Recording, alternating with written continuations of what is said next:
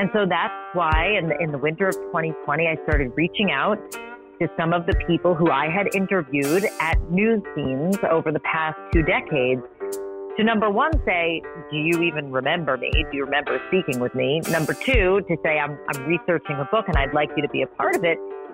And to be honest, in some of the cases, I, I also asked a third question, which was, do I owe you an apology? Do, do I, do you regret speaking with me? Do you regret me intruding on your life during what in some cases might have been the worst or the most tumultuous or the most chaotic day of your life? And and that going into these meetings and these phone calls with people when I finally tracked them down, it was it was humbling and it was also incredibly rewarding. Put together the 10 stories that, that make up my book. From Bookworms in the Wild and from Anchor, I'm Howard Alterescu, and this is my podcast where I ask people I find interesting to tell me what they're reading. Recently, I've also asked a number of my guests about what they've written, which is the case today. Before I welcome my guest today, let me briefly run through some books I've recently read. Trust by Hernan Diaz, great read. The Gilded Age, The Roaring Twenties, The Great Depression. Wall Street, Wealth, Money, Power, Immigrants, Anarchists. The Role of Women in Society, a search for truth along the boundaries between history and fiction. To some extent, a period piece, but actually timeless. Highly recommended. Brooklyn by Colm Tóibín. Selfless love for a sibling, a relationship born out of either love or loneliness. White lies and unintended consequences. Colm Tóibín is terrific. Bird by Bird Some Instructions on Writing and Life by Anne Lamott. Perfect title. The most important instruction, and one also given by Stephen King, Mary Karr, and George Saunders in their books on writing. Lamott passes along her father's guidance to her 10 year old brother, who was overwhelmed by an assignment to write a report on birds. Her father said, Bird by bird, buddy. Just take it bird by bird. Great advice. Washington Square by Henry James. The plot of this 1890s novel involves a nervous, shy heir who is seduced by a possible trickster, of whom their guardian disapproves. Same plot as the first part of Hanya Yanagihara's recent masterpiece, To Paradise, which also takes place in Washington Square and which inspired me to read the Henry James masterpiece. The Boys of Summer by Roger Kahn. Brooklyn in the late 1940s and early 1950s. The Dodgers when they were in Brooklyn, and later the traumatizing move to Los Angeles. As I read, I frequently felt as if I was either in a major league dugout or in the newsroom of the once great and now defunct Herald Tribune marvelous book to read, particularly during baseball season. Grab this from the outdoor free library at La Valletta, my local Italian restaurant in the city. Let Me Finish by Roger Angell. I passed the corner bookstore on Madison and 93rd on a walk with Carol and little baby Francesca not too long ago, and popped in out of habit, only to emerge with this memoir by the recently deceased revered essayist and fiction editor of The New Yorker, who was known especially for his essays on baseball. Loved getting to know this great writer and his connection through his mother to The New Yorker since its founding. Thank you, Frankie. Fleishman is in Trouble by Taffy Brodesser Akner. Recommended to me a few years ago by my friend Rachel Coons, the great bartender at the Pines in Mount Tremper and more recently by my daughter Melanie. Turns out that every Fleishman is in deep trouble. A graphic novel in the most literal sense.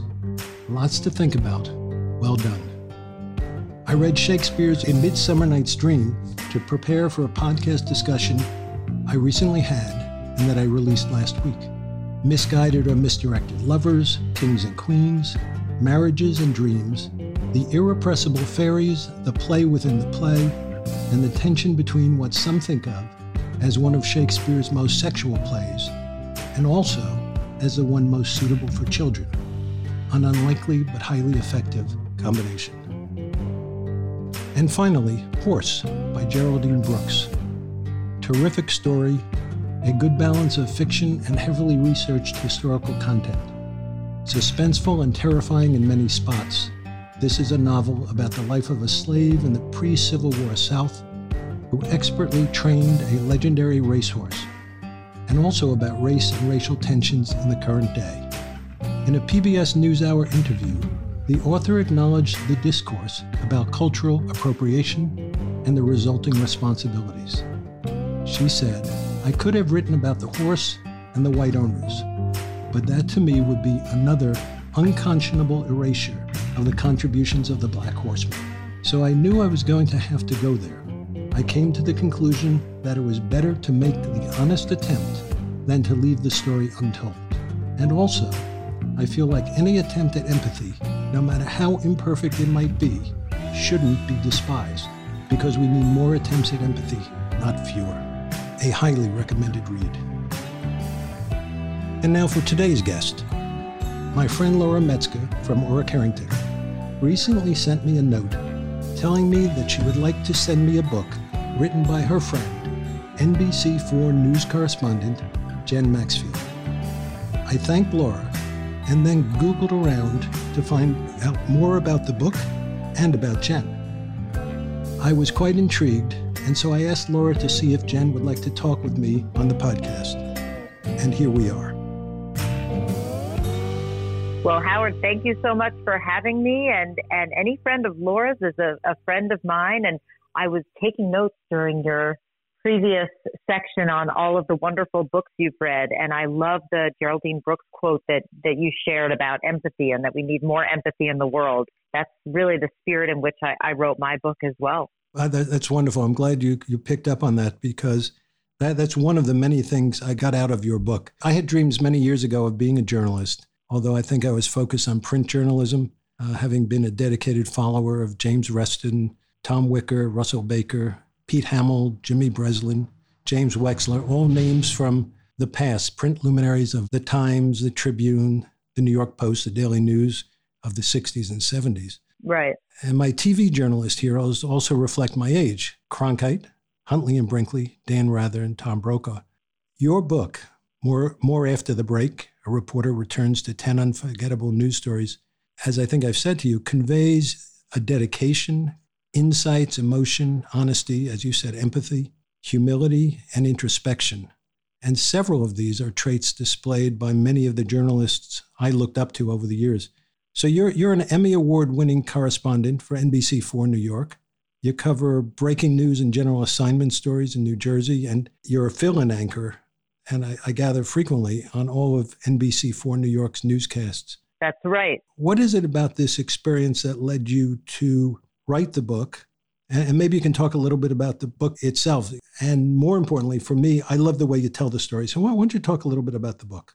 Thank you. So, yes, I, I came up with the idea of the book quite some time ago. Uh, and then I really started researching and, and uh, calling the families about being a part of the book uh, back in November, December of 2020. And the genesis of the idea came truly from my own genuine curiosity. Just to give people a little background on local news, the way my typical workday goes, and, and that of many local news reporters in New York City and beyond, is we have a an assignment that we get at the in the morning, and that may be based on a story that we pitched or something that we have to cover, let's say a primary election or some sort of flood happening somewhere. We go out and do that story. It may get changed based on breaking news. The story airs that evening at 4 or 5 or 6 p.m. And 99 times out of 100, that's it for the story. You don't go back to the same story the next day. You don't continue following it up for a week or two. The next day, you're on to a different story and a different story the day after that. But after interviewing what I estimate more than 10,000 people over the last 22 years that I've been working as a TV news reporter, I felt that some stories deserved more. Really, many stories deserved more, but but there were some stories that I kept returning to. I might think about somebody in passing. I might Google to see what if if this person was still alive or was still living in the area or are they okay? I might even have a dream about some of the stories that I'd covered over the years. And, and I knew that the people were still on my mind. And I suspected that if I was still interested and I was still curious about what happened to the people at the center of these news stories, that, that readers would be as well. And so that's why in the, in the winter of 2020, I started reaching out to some of the people who I had interviewed at news scenes over the past two decades to number one, say, do you even remember me? Do you remember speaking with me? Number two, to say, I'm, I'm researching a book and I'd like you to be a part of it. And to be honest, in some of the cases, I, I also asked a third question, which was, do I owe you an apology? Mm-hmm. Do, do I, do you regret speaking with me? Do you regret me intruding on your life during what in some cases might have been the worst or the most tumultuous or the most chaotic day of your life? And and that going into these meetings and these phone calls with people when I finally tracked them down, it was it was humbling and it was also incredibly rewarding. Put together the 10 stories that that make up my book. And and you cover in the book and you covered over the years certainly many things I remember and so many others will remember, like Katrina and Sandy, and uh, many will remember the 2003 Staten Island ferry crash. Uh, and I didn't remember the um, horrendous hit and run casualty you talked about. Mm-hmm. But you talk about so many accidents, tragedies, moving stories, and you know, you, you use the word um, intrude, and, and you use that in your book, of course. You also talk about moral ambiguity, and maybe that's what you're referring to, and, and balancing that with your professional obligations. You write that you sometimes felt you were intruding, as you said, when approaching an accident victim or family member for an interview, and also that when you first started working in news, you would take as a personal insult any vitriol directed at you when you approach someone for an interview at the scene of an accident or other tragedy. Are these examples of when you felt moral ambiguity? Can you talk about that? Sure. I think if you ask most journalists, the hardest part of the job, hands down, is the door knock, as I call it in my book. The, this idea of going up to someone's family's front door or, or even approaching someone at a breaking news scene and you know that their life is in chaos. And and here you are, right? I'm not a doctor, I'm not a police officer, I'm not an attorney. So I can neither heal nor prosecute nor arrest the person who is responsible for what's happened. But I am there to listen and to share the story with the broader community. Now, whether or not someone chooses to speak with me under those circumstances, we never know until we ask. And it is my obligation as a reporter to at least give people the opportunity to speak and to speak on the record or to provide the photo that they want used of their loved one instead of letting someone who barely knows them provide it. But that doesn't mean that everybody says yes. But I, I think you might find it interesting that the vast majority of people do say yes. And so I explore in the book what is it about speaking with a reporter and about putting out your story to the general public that that people seem to generally want to do? And i i do think it speaks to sort of an innate human instinct to share our stories and to remember people who've been lost and and also really to open the door for the community to step in to help whether that's donating to a GoFundMe site or attending somebody's wake and, and comforting the family or even rallying for a new law to be passed in the wake of, of something terrible that's happened. But yes, when I speak about the moral ambiguity of, of what I do for a living, I do have this sensation sometimes when I'm out doing these stories about is this the right thing to do? Is it the right thing, the moral thing to do for me to knock on this person's door right now and and ask them to share their story with me? But again, the, the benefit of hindsight and going back to these stories is that the families I spoke with, at least the ones who agreed to be a part of this project, did feel that sharing their story and opening themselves up to the larger community was helpful, both on a personal level and even looking back on some of these situations where, as I said, there's actually been social and systemic change as a result of the family's efforts. So I love the way you talk about the vital role of local news reporters in the community. Is that part of what you see as your professional obligation? As I said, you you describe pretty much balancing this moral ambiguity with fulfilling your professional obligation. Absolutely, because we need to try to get the story right. We need to try to put an accurate story on the news. And in order to do that, when, when people opt not to speak with us, of course, that's their right. And they have the right to say no. And I respect that. But it does leave a vacuum then where if, if other people speak with us who are further away from the story or who don't really understand what happened or who are hearing it third hand, that can start to influence the coverage in a negative way, in my opinion, because then we don't have the full story. And so it's it's always been my philosophy, as hard as it is, and it is unquestionably the hardest part of the job. But as hard as it is to step outside my own comfort zone and make the ask, I do feel that it's important for the community and, and for the viewers who I serve to at least try to get to the bottom of, of what's happened and to ask people to share their story with us. Have there been times where you've decided, or circumstances in which you've decided to forego a story? I don't really have that option. Yeah. Unless the story involves someone who I know personally, where I might be too close to the story, so to speak. The idea of saying, well, that's just too sad or I can't handle that. That that's not really an option. Talk about as well, if you would. You refer to news guilt. Um, not that I have a jo- I have or had jobs similar to yours, but this really resonated. So you had a two-year-old, a four-year-old, and a six-year-old when you went out to cover Hurricane Sandy in October of 2012. You wrote that when you hugged your family to say goodbye to go out to cover the storm, the adrenaline was flowing and as anxious as you may have felt leaving your family, you said there's a certain news guilt that kicks in when you stay home during a storm. Now, I get that, this. That, that's true.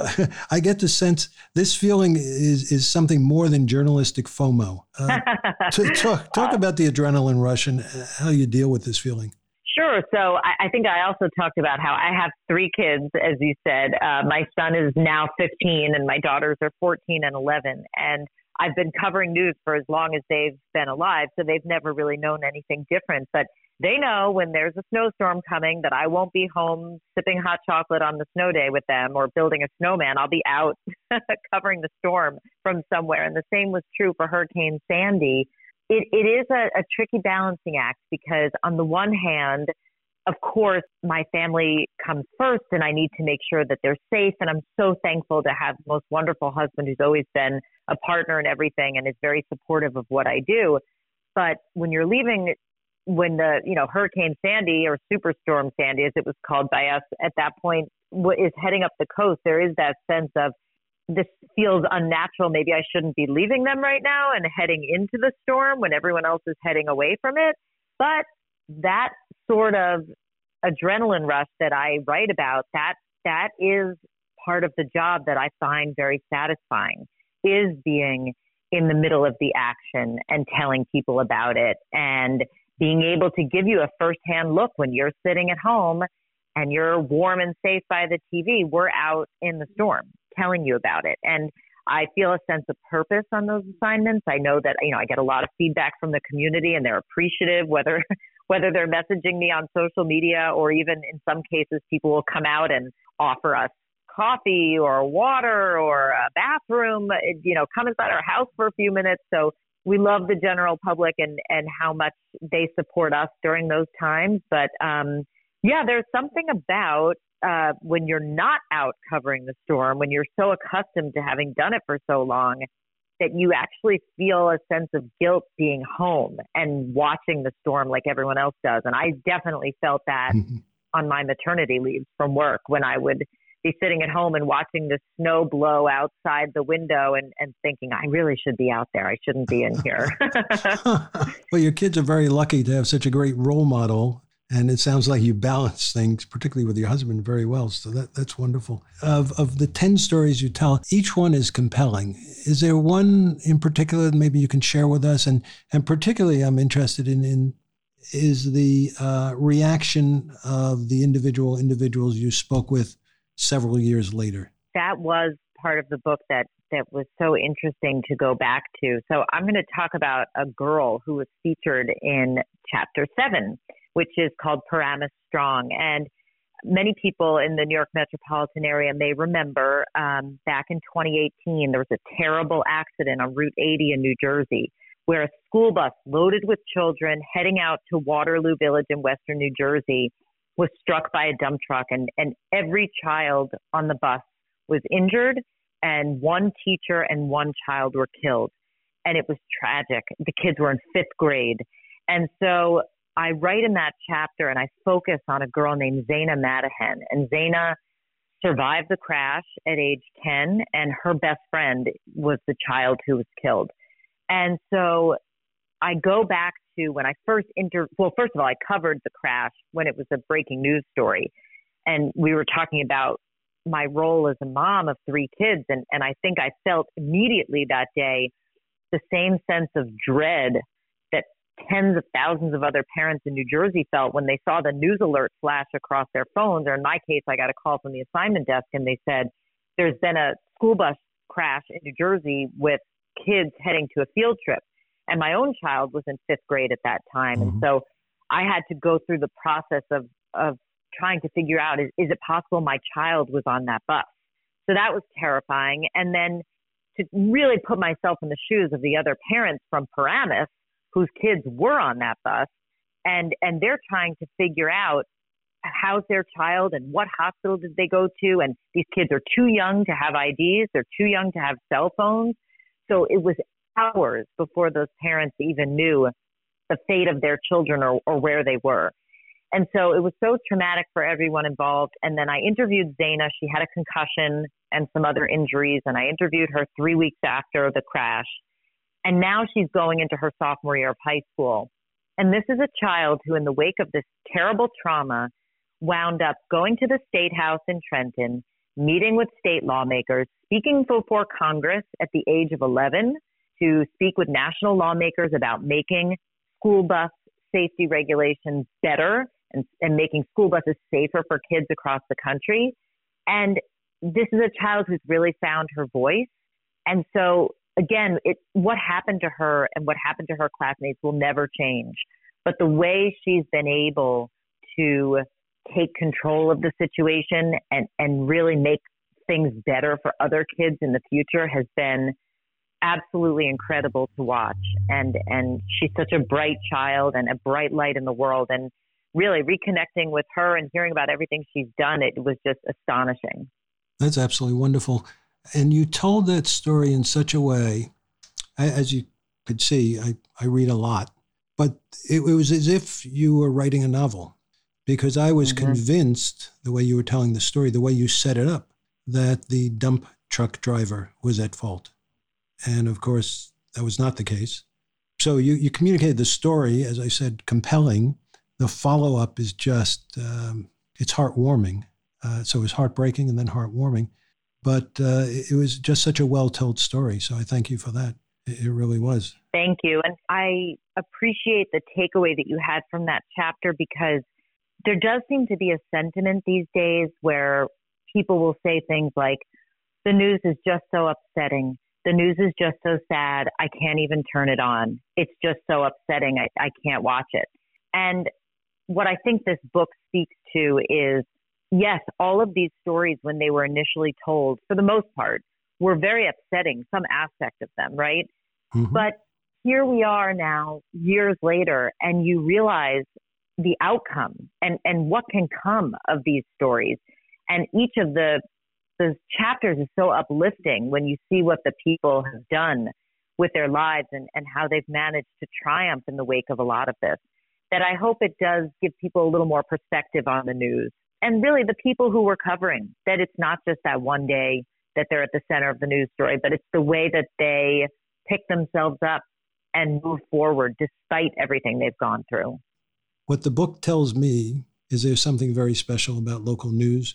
And I think the way you cover it and the way you've reported on your reporting, it's very educational. It's very informative. And uh, I, I, I do also hope that others get what I got out of the book what, what was com- most compelling to me, as I think I've said, is this vital role of local news reporters in the community. And I wonder how many, and let's not count them, but I would expect that many of the uh, follow up stories were stories about individuals who were positively impacted by the coverage, or, or that, that's part of what I get out of it. Now, I, I, with you, I feel as if that, of course, the individuals made the difference in their lives.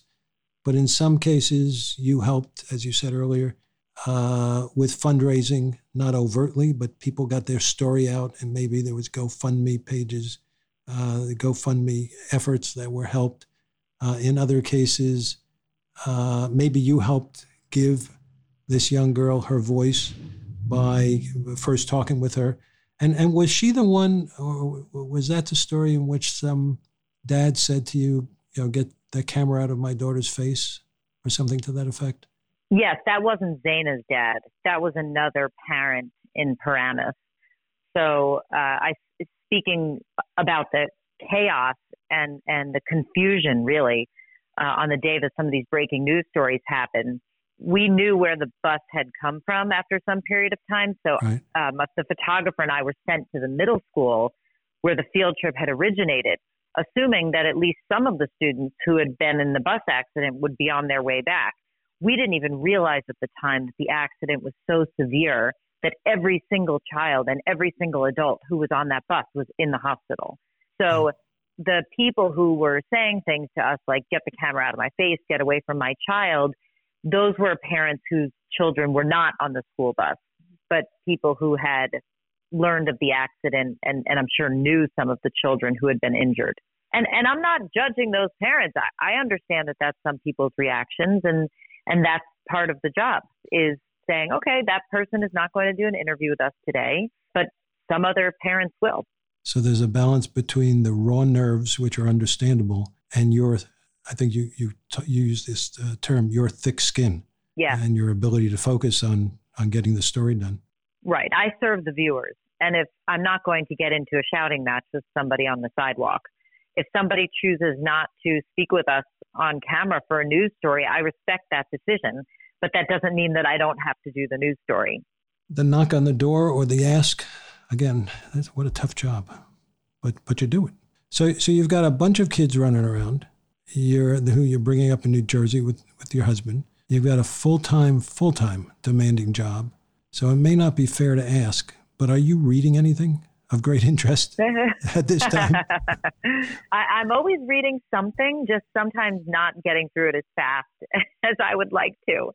And um, actually, I'm in the middle of a friend and colleague's book right now. I'm in the middle of Katy Tur's Rough Draft, huh. and I'm really enjoying it. And Katy and I worked together for some period of time at NBC in New York, and I still occasionally see her at 30 Rock when I'm on the third floor anchoring the local news, and she's hosting her show on MSNBC. And I just think that, I mean, Katy's had a fascinating life. Her what her parents did in Los Angeles is really interesting. And so I'm I'm greatly enjoying her book and it's it's always fun to read something about someone who you know personally and, and you're learning more about the person you know while reading it. So that, that's great. That's we're, what I'm currently reading. We're big fans. That's great. Well, I thank you very much. This has been fascinating. You've been terrific. The book was really good. And uh, thank you. Thank you so much, Howard, for, for taking the time and the interest in the project. I really appreciate it. Well, you're very welcome. More information about our guest today can be found on our website, www.bookwormsinthewild.com, which also includes links to the books and other resources we referred to in our discussion. Thanks especially to my podcast team. Dave created the podcast with me and is my producer. Ron is responsible for art direction and design for the podcast, our website, and my bookmark. Melanie provides overall creative direction. Ben and Eden and Catherine provide additional inspiration and support. And of course, Carol is my muse. Three year old Jakey, who's living with us for the summer, continues to encourage the podcast, as does Jake's baby cousin Francesca, now one and another great source of inspiration for us all. The entire Wolfpack is also responsible for introducing me to most of our guests, although not today. I was introduced to Jen by my friend Laura Metzger. Thank you very much, Laura. Thanks to the great Anchor team for making it free and easy to create the podcast. And thanks as well to AJ Falari, who is working on the editing with me. If you liked our podcast, please subscribe. And in any event, let me have your comments either directly on the podcast or at bookwormsinthewild at gmail.com. Looking forward to seeing you on the podcast next time.